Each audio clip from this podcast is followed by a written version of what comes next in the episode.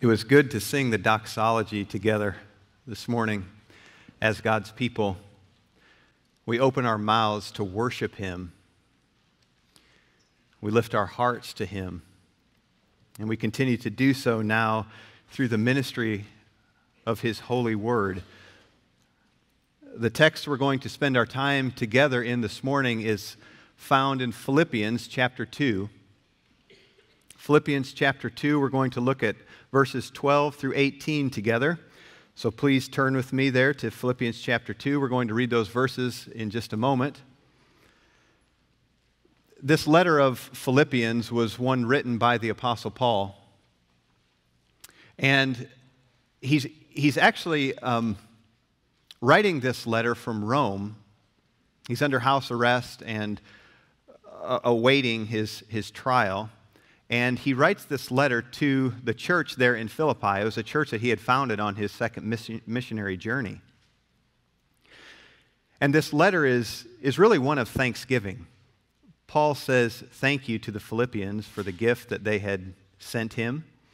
And it's, it's also a letter of, of pastoral encouragement. He's encouraging the saints there in Philippi essentially to link arms in the proclamation of the gospel and to do all with joy in their hearts, regardless of their circumstances.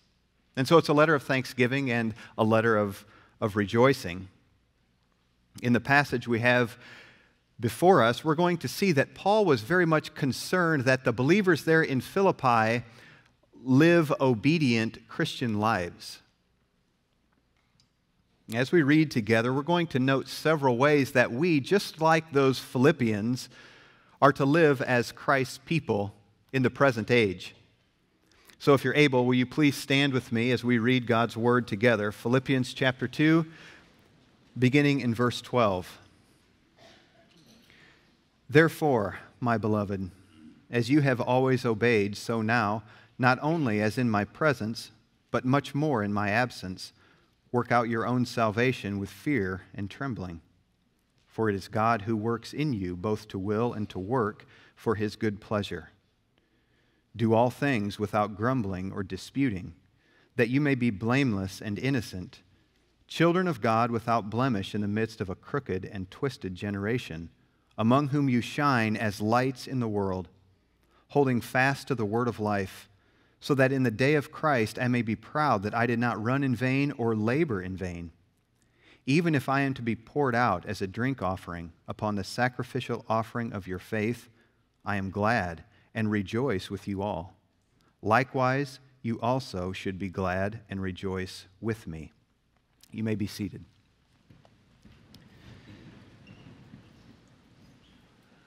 Father, we are aware this morning of our need for you and of our dependence upon you for all things. And specifically this morning, we ask that you would come and help us. We want to understand your word. We want to know you more. We want to be changed. And so we pray that your spirit would move in our hearts, make us more like Christ, your Son. We pray in his name. Amen. Some of you, some of you may enjoy putting together puzzles. Um, I, I, know a few in our family enjoy this kind of thing. I'm picturing a, a, card table in the living room with, with some kind of puzzle laid out on that table. And um, those of you who enjoy such a thing would be able to tell, tell me better than I can tell you about the method uh, to, to put these puzzles together. Some, some choose, kind of depending on the puzzle, to, to pick the four. Maybe you find the four corner pieces and you say, at least we know uh, where these go. And uh, then, then maybe another method is, is to find some of the edge pieces. You say, at least I know these are, these are some of the outside. And then, again, depending on the puzzle, maybe you, maybe you start to put um, pieces together that, that look similar, various colors and so forth. And, and so you're, you're working here. But perhaps the most important piece is the box top. Without the box top, we really have, we have no idea what, what this puzzle is supposed to look like. And so we, we set the, the box top up often, right, on, the table where it's in plain view. And as we're working on the puzzle, we lift our eyes and, and remind ourselves of what this, uh, this is, this picture that we're trying to create. As we approach Scripture, we can, we can use this, this analogy of putting together a puzzle to help us understand what we're reading. I'm not saying that the Bible is a big puzzle. We have to try to figure out uh, how it fits together. Rather, what I'm saying is that, like a puzzle, when we come to various passages of Scripture, we recognize that each passage is part of the whole. Each passage is, is part of the whole. And, and the whole, the box top, as it were, is, is God's plan of redemption. God's plan to redeem a people for himself through his Son, the Lord Jesus Christ. Broadly, this means that, that the book of Isaiah, for example, fits in. It's a, it's a piece, it's part of the whole, in the same way that the Gospel of Matthew fits into this plan of redemption. The book of Philippians, here this morning, is a piece we can use this picture to zoom in even further then and recognize that not only the books themselves, but the various passages within the books fit together to create a beautiful picture by God's good design. And my point in starting here with this analogy is, is to highlight the fact that these verses that we just read together, they're to be read in context. And that is specifically the context of this letter of Philippians as a whole, and then even more immediately the verses that come just before this particular passage. So if we back up just a few verses into chapter 1 and verse 27, we read this Only let your manner of life be worthy of the gospel of Christ, so that whether I come and see you or am absent, I may hear of you that you are standing firm in one spirit, with one mind, striving side by side for the faith of the gospel, and not frightened in anything by your opponents. And so here we learn something about Paul's aim in writing this letter to the Philippians. He's writing to encourage the believers to, to live lives that are consistent with the truths of the gospel. And they're to do this whether Paul is there with them or not. They're to strive side by side, working together, not against one another. Working together in the bold proclamation of the gospel. And then, if we keep going into chapter 2, Paul tells the readers to do nothing from selfish ambition or conceit, but in humility to count others more significant than yourselves. And then he writes one of the most beautiful passages in all of Scripture about the Lord Jesus Christ. And he says, Have this mind, Philippians. Have this mind, namely the mind of Christ. He goes on to explain how Christ emptied himself by taking the form of a servant. Jesus, the eternal Son of God, became man. He took on flesh he humbled himself. He was obedient to the point of death, and God exalted him above every name that is named. And at the name of Jesus, every knee will bow and every tongue will confess that Jesus Christ is Lord to the glory of God the Father. And then, and then we come to verse 12. Therefore, says Paul, Therefore, my beloved. Do we hear something about Paul's pastoral heart? My beloved. I'm going to give you some instructions, but you need to hear it like this, beloved. It's a term of endearment. Beloved, he, he may be speaking of God's love for the people, but certainly of Paul's affection for the people. Therefore, beloved, because of Christ and who you are in Him, because of His example of humility, because of His example of obedience, beloved. as you have always obeyed, not only while I was with you, but even while I'm away. And then he gives instruction for what obedient Christian living looks like. There's context for us.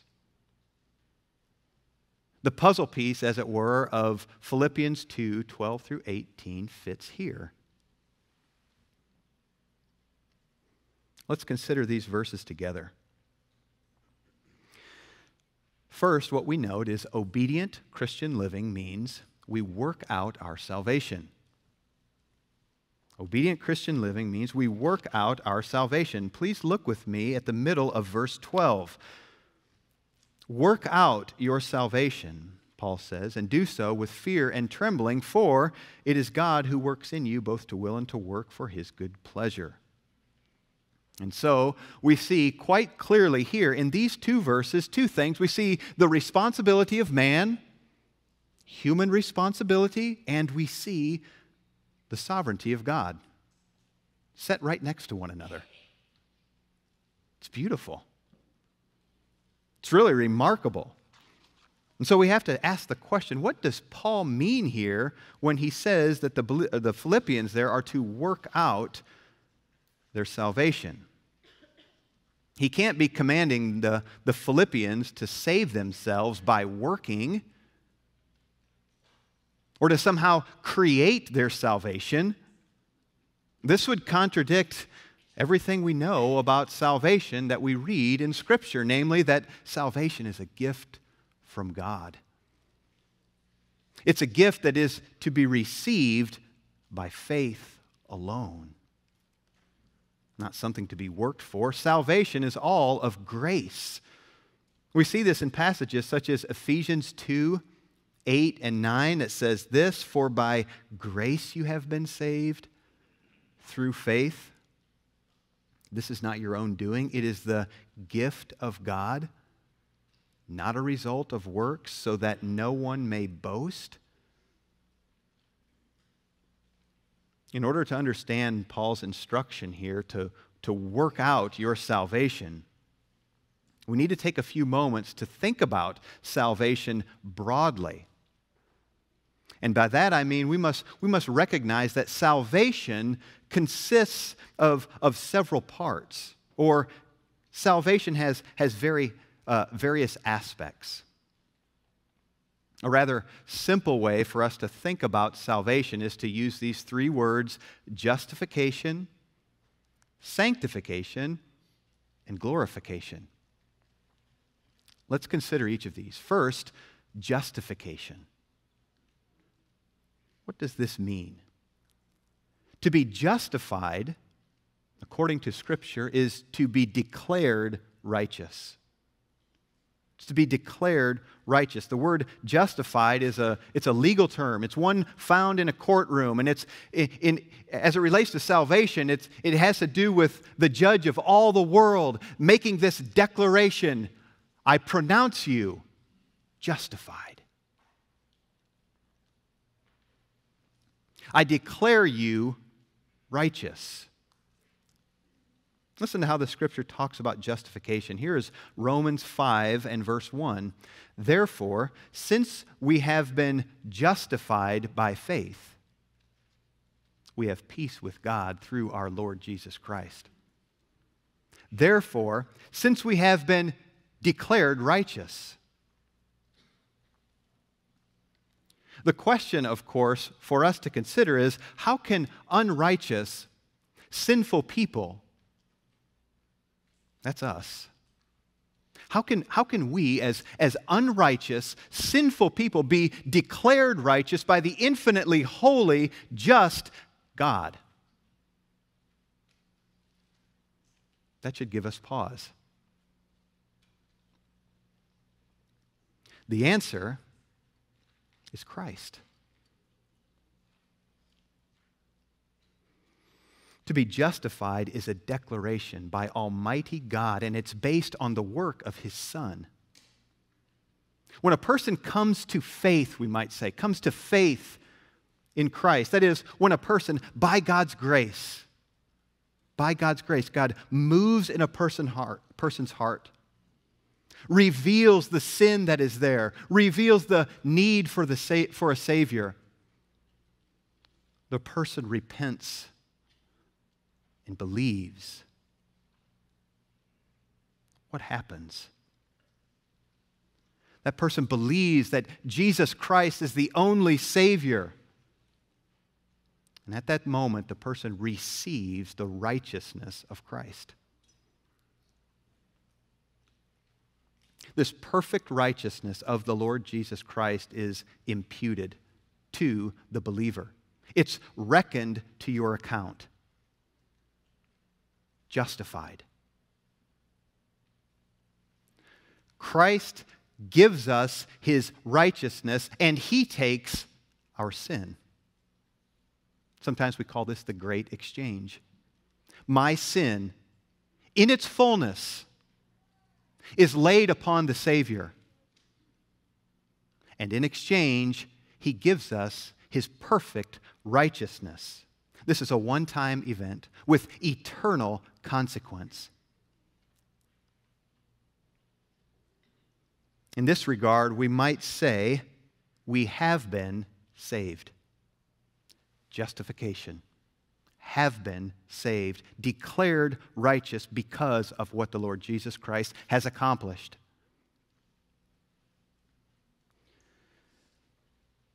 The scripture says in Romans 3:23 for all have sinned and fall short of the glory of God and are justified by his grace as a gift through the redemption that is in Christ Jesus.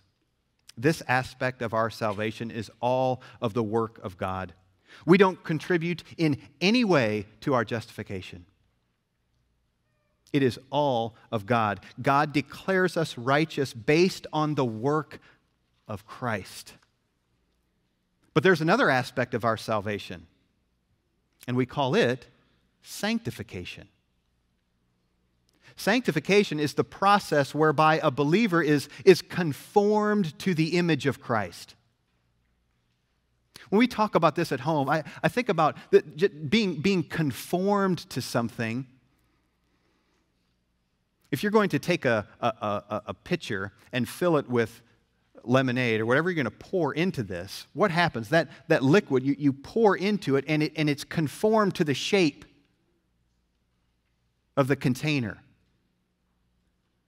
This process of, of sanctification is just that it is a process whereby the believer is conformed to the image of Christ. Here's what Paul says in 2 Corinthians 3:18. He says, "And we all with unveiled face beholding the glory of the Lord are being transformed into the same image from one degree of glory to another. For this comes from the Lord who is the Spirit." Unlike justification, where we contribute nothing, in sanctification, we are active participants. In the strength that God supplies, we, we put off the old man and we, we put on Christ. We say no to evil and we say yes to good. The, the, the point I'm making here is that in, in sanctification, in sanctification, I, want to be quick to say this, we are, we are absolutely reliant upon God. We're going to see this a bit in just a moment. I want to be quick to say that we are reliant upon God. Nevertheless, we are active. We're pursuing Christ. This differs from justification. So in sanctification, justification, we say we have been saved. It's a declaration sanctification. We are, we are being saved. The final aspect of our salvation is glorification, and this is when our salvation comes to completion. We'll be in the presence of our Savior for all of eternity. No more sin, no more sorrow, but only perfection and beauty. And our glorification is sure to come. We will be saved. Romans 8 and verse 30 says, this, this is Paul kind of laying out for us salvation. He says, And those whom he predestined, he also called. And those whom he called, he also justified. And those whom he justified, he also glorified. So let's return now to these verses in the passage that we just read. Paul instructs the readers to, to work out their salvation and to do so with fear and trembling. Given what we've just said about salvation, then we, we, we may conclude that, that Paul is referring to their sanctification. And his instruction here is to, to work it out. To work out your salvation is to be living out your salvation in every respect. We put to death the deeds of the body. We do battle against sin and our fleshly desires. We refuse to gossip and slander. We fight against the sins of, of bitterness and jealousy. We're increasingly repulsed by self righteousness and pride and its million manifestations. We cringe. We, we, we cringe at, at vulgar speech and lewd conduct. We're grieved by it. Why? We've been changed. Christ comes and the word is regenerates. He gives us a new heart, new affections. He's changed us. He is changing us, and we will be changed. So Paul comes here and says, Work out your salvation. We abhor what is evil and we love what is good. We love God supremely and, and we love His people. We look to our Savior and seek to imitate Him in His living. We do this by serving others and by esteeming others better than ourselves. This is what it means to work out our salvation. And we do so with fear and trembling. Does that sound strange? Work out your salvation with fear and trembling?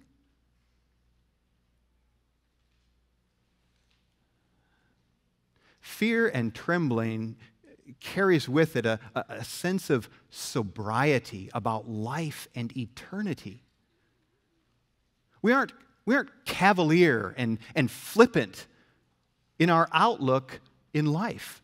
Why? For we recognize that what we do now in the present impacts eternity. Fear and trembling we recognize our frailty. We recognize our propensity to sin.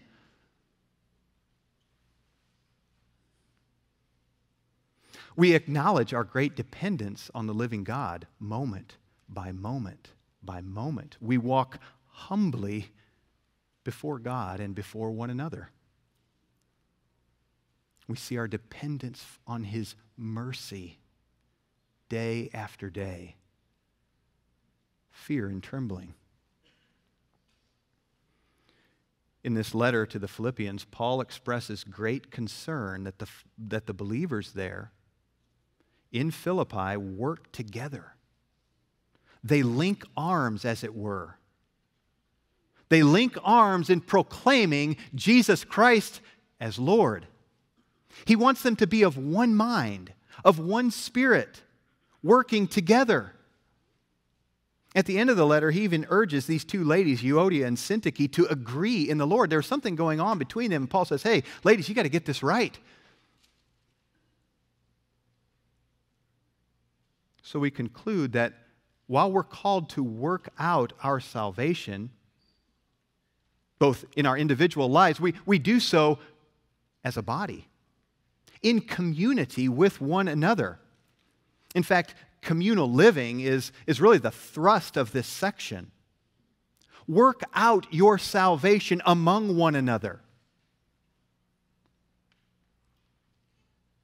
So the command here is, is clear. The, the imperative is to work out your salvation and to do so with, with fear and trembling. But we would make a grave error if we stopped here. Verse 13 is absolutely crucial for a right understanding of what it means to live an obedient Christian life. Notice what it says For God is at work in you, both to will and to work according to his good pleasure. This is the ground. This is the ground for Paul's argument. Work out your salvation, believer, for God is at work in you to will and to work according to his good pleasure. Underneath the, the, the believers working out of their salvation is this, this ground of, of the sovereignty of God. There is no more sure foundation upon which we ground our lives than the sovereignty of God.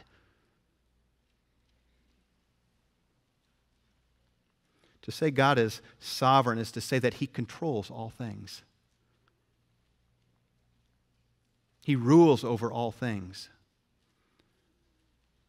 God's plans are irrevocable. Paul says in Romans 11 29, for the gifts and the calling of God are irrevocable. You could turn to Isaiah. Isaiah 46 and verse 9 For I am God and there is no other. I am God and there is none like me, declaring the end from the beginning and from ancient times, things not yet done, saying, My counsel shall stand and I will accomplish all my purpose. Calling a bird of prey from the east, the man of my counsel from a far country, I have spoken and I will bring it to pass. I have purposed and I will do it. This is the God whom we serve.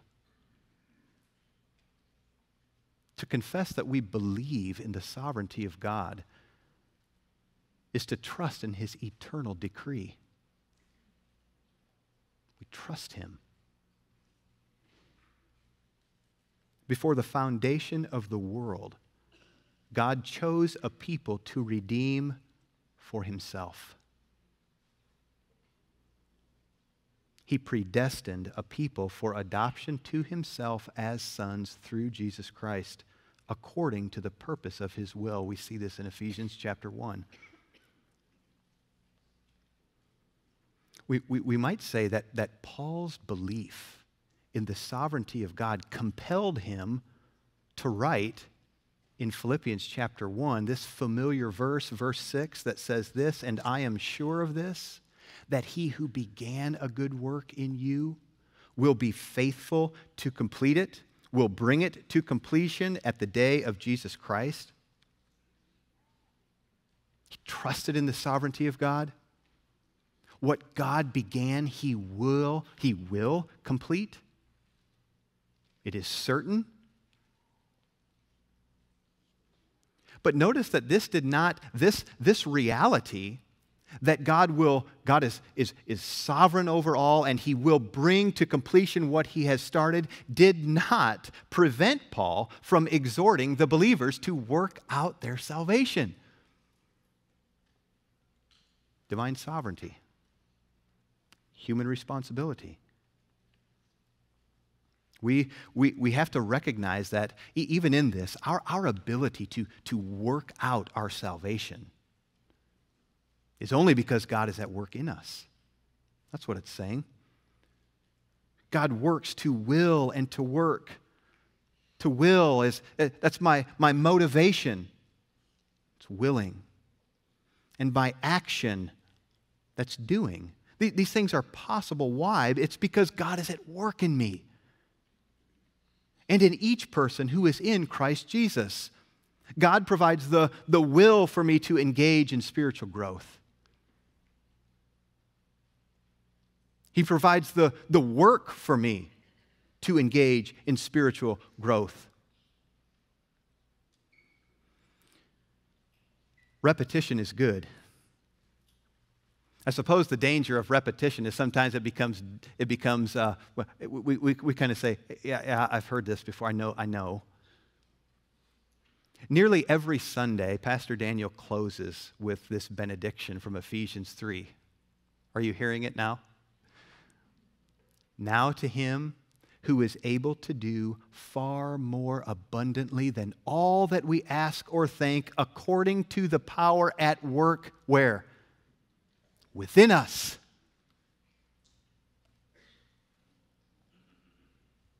We should stop and consider what's, what's being said here. God is able to do this. He's, he's working in us. Remember the words of our Savior to his disciples in John 15. He says in verse 5, I am the vine, and you are the branches. Whoever abides in me and I in him, he it is that bears much fruit, for apart from me, you can do nothing.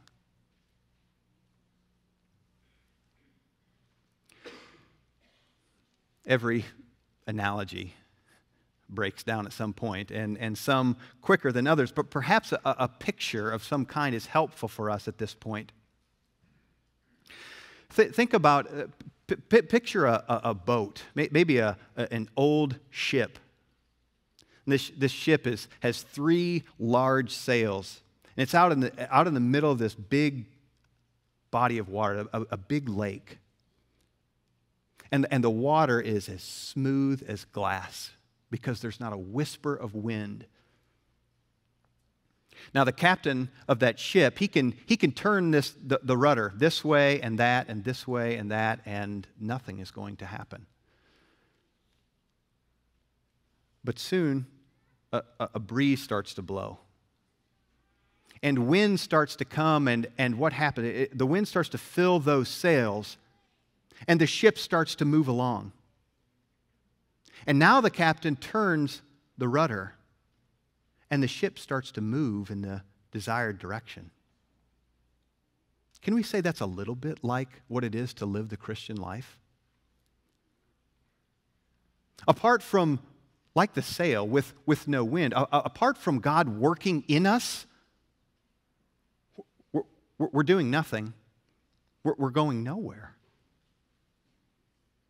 But God at work in us.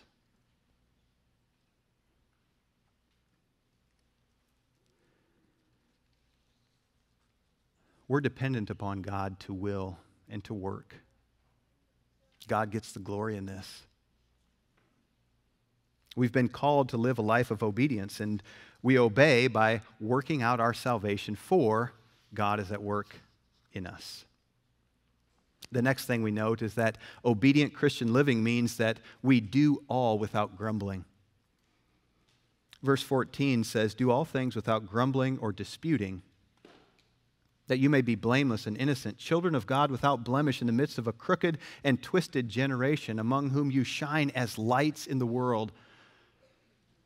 In these verses, we hear the words, these, these, these words, they, they, they call to mind uh, Old Testament Israel. Back in Exodus 15, eh, we, we, we read there the people grumbled against Moses, saying, What shall we drink? And then in, into chapter 16, it says again, The whole congregation of the people of Israel grumbled against Moses and Aaron in the wilderness. Grumbling, grumbling dishonors God. This word translated here, grumbling, has been defined in, in, in, one dictionary as, as an utterance made in a low tone of voice.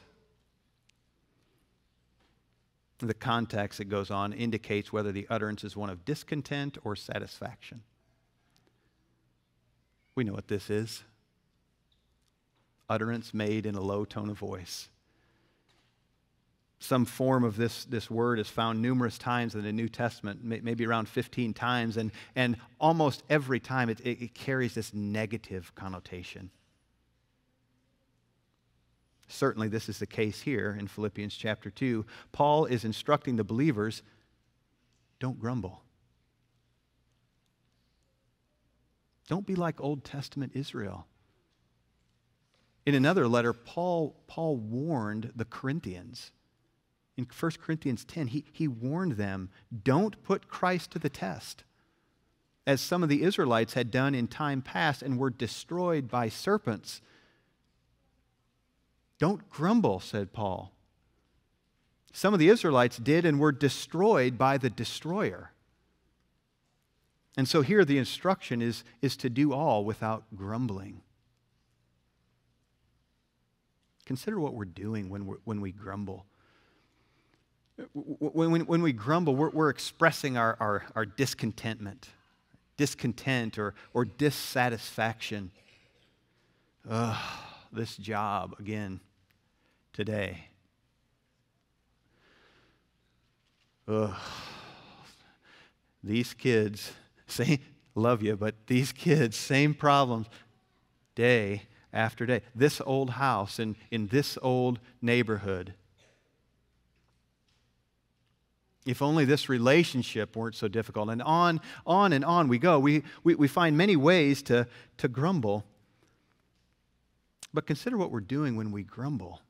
We're, we're, we're actually saying something about God at its, at its core, I think uh, grumbling is a, is a theological issue that says something like this God,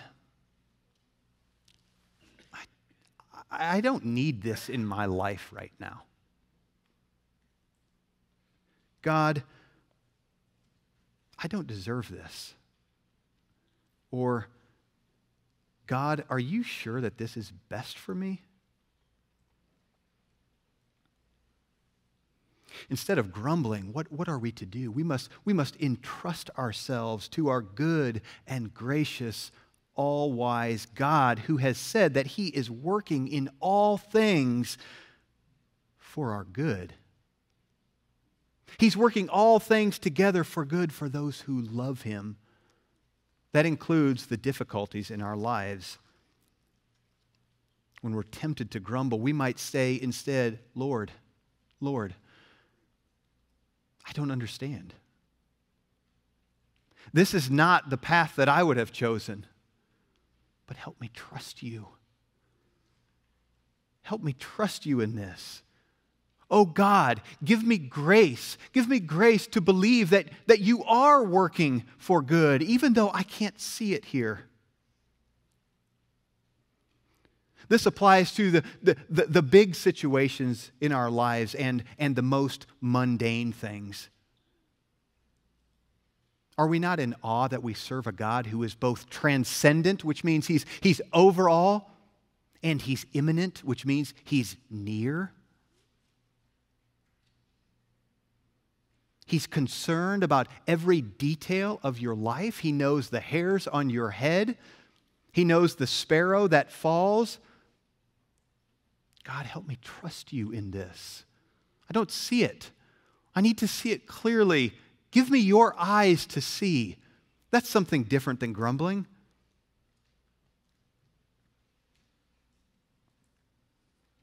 The instruction here is to do all without grumbling or disputing. Disputing could also be translated arguing. Again, the context. Remember the context. It's important here. We've already noted Paul's concern is that, that these Philippians link arms with one another. They work out their salvation together, communal living. But this doesn't happen. Proclaiming the gospel together doesn't happen when we're, when we're arguing among one another. What a tragedy it is when, when believers nitpick and criticize one another over trivial matters. This is not the way that, it's ought, that it should be. Remember the Savior whom we serve. Remember his example of servanthood. Remember his example of humility and, and seek to imitate him. When we remember that God is, is working in us, and we do all things without grumbling or disputing, we shine like lights in the world. That's the picture. We shine we, we are uh, children of God without blemish in the midst of a crooked and twisted generation. We know this, but the world is dark. The, the, the world is dark, but we shine the light of Christ. May we, brothers and sisters, may we not be known as people who grumble and argue. Think back over the last week. Were your conversations marked by, by grumbling? At work, when things go, aren't going well and, and, and maybe the boss is not doing things as you did, did, did you jump on the grumble bus, as it were? We're at home. We grumbling? Even if it's just in our heart. Paul says, don't, don't, don't do that. When, when we do so, we fail to shine like stars in the midst of a crooked and perverse generation. We, we blend in. When we do so, our, our witness is compromised. Our witness of, of the God who has redeemed us, the God whom we serve. This is, um, this, this is the time of year that, that uh, nearly every young person looks forward to with great anticipation. Some of you, so much so you can hardly contain yourself. It is time to go back to school. And you're looking forward to this. And uh, some of you, in preparation for school, you had to go to the eye doctor. And uh, I'm, I'm thinking of one of these vision tests where you're, you're, you're tested to see uh, uh what, what colors you can see. And uh, maybe you can picture this. It's, it's the one where you're handed a book with, with all the pictures in it. And um, on, on some of those pages, there's, there's, there's pictures of all these little circles of circles of various sizes, and they have they're, they're different colors. And the point of this, this test is, and embedded uh, uh, among these circles are some numbers. And the point of the test is for you to look at the book and, and, and to tell the person who's facilitating the test what number is there. And depending on your ability to see certain colors, some of those numbers just pop right off the page. And other ones you look at and, and you really struggle to see them because they look very similar to all these little dots that, that surround the numbers. When we, when we grumble and dispute among one another, we're like those hard to see numbers in the vision test book we blend in. But when we hold fast to the word of truth, when we keep our eyes fixed on our beloved Savior and entrust ourselves to Him, and in His strength we, we do all without grumbling and disputing, we shine. We shine. And God is glorified as we walk in obedience. We are children of God, and the evidence that we are such is found then in our conduct. When we abstain from grumbling, we abstain from disputing among one another. We shine as lights in the dark world. Like the Philippians, we live in the midst of a crooked and, and twisted generation. But we see this as an opportunity to shine.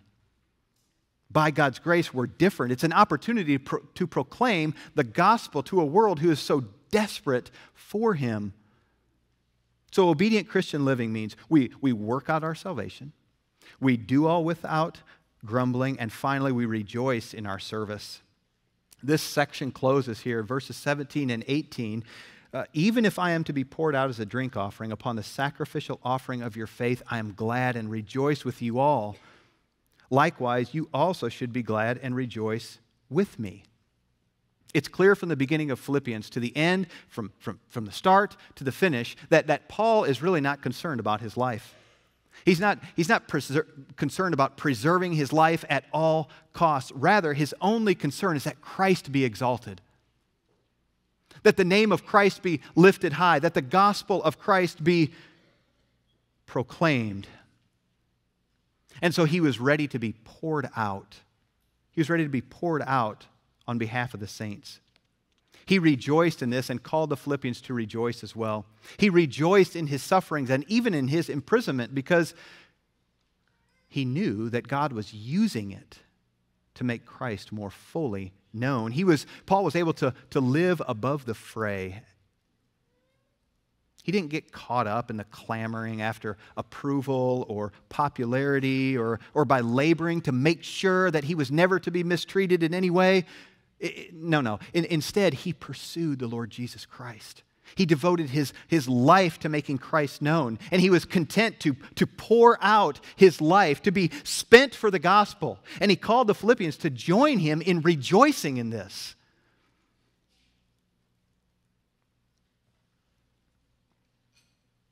Four times in this verse and a half, Paul uses the word for rejoice. I'm glad and rejoice with you. Likewise, you also should be glad and rejoice with me. Rejoice in serving the living Christ and all that that entails. Paul rejoiced in being poured out. Think about the relationships that you're in right now with other believers.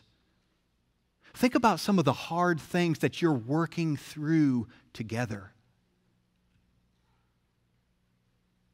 Are you rejoicing in being poured out for the sake of Christ? Paul did. And we're called to do the same. But how? This sounds like an impossible task. We look at Christ. We keep our eyes fixed on Christ.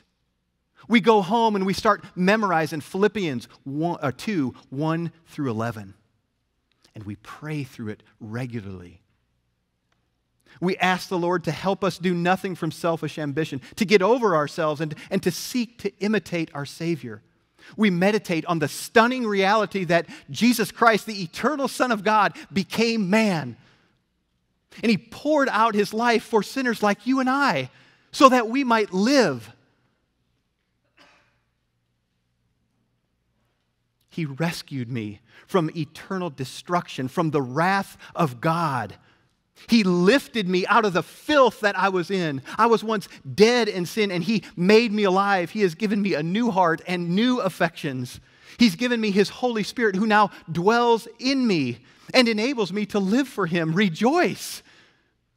Rejoice, believer. We rejoice in our, our service. Our lives are not our own. We, we pour them out on behalf of Christ for one another. And here we find reason to rejoice. We rejoice in our service. We began with this picture of a, of a jigsaw puzzle, fitting these pieces in to help us think about how, how each piece of Scripture fits together. We can use that same picture for us to think about our lives we've considered obedient Christian living. We live obedient Christian lives, what? When we work out our salvation, when we do all without grumbling, when we rejoice in our service. The truth underneath all of this is that God is in us. He's working in us to will and to work according to his good pleasure that undergirds the command. So, as followers of Christ in 2023, our lives are pieces of this puzzle that fit into God's great plan to redeem a people who will worship Him in His presence for all eternity. Brothers and sisters, in the strength that God supplies, may we live obedient Christian lives. Lord, we bless your name this morning. Thank you for your word.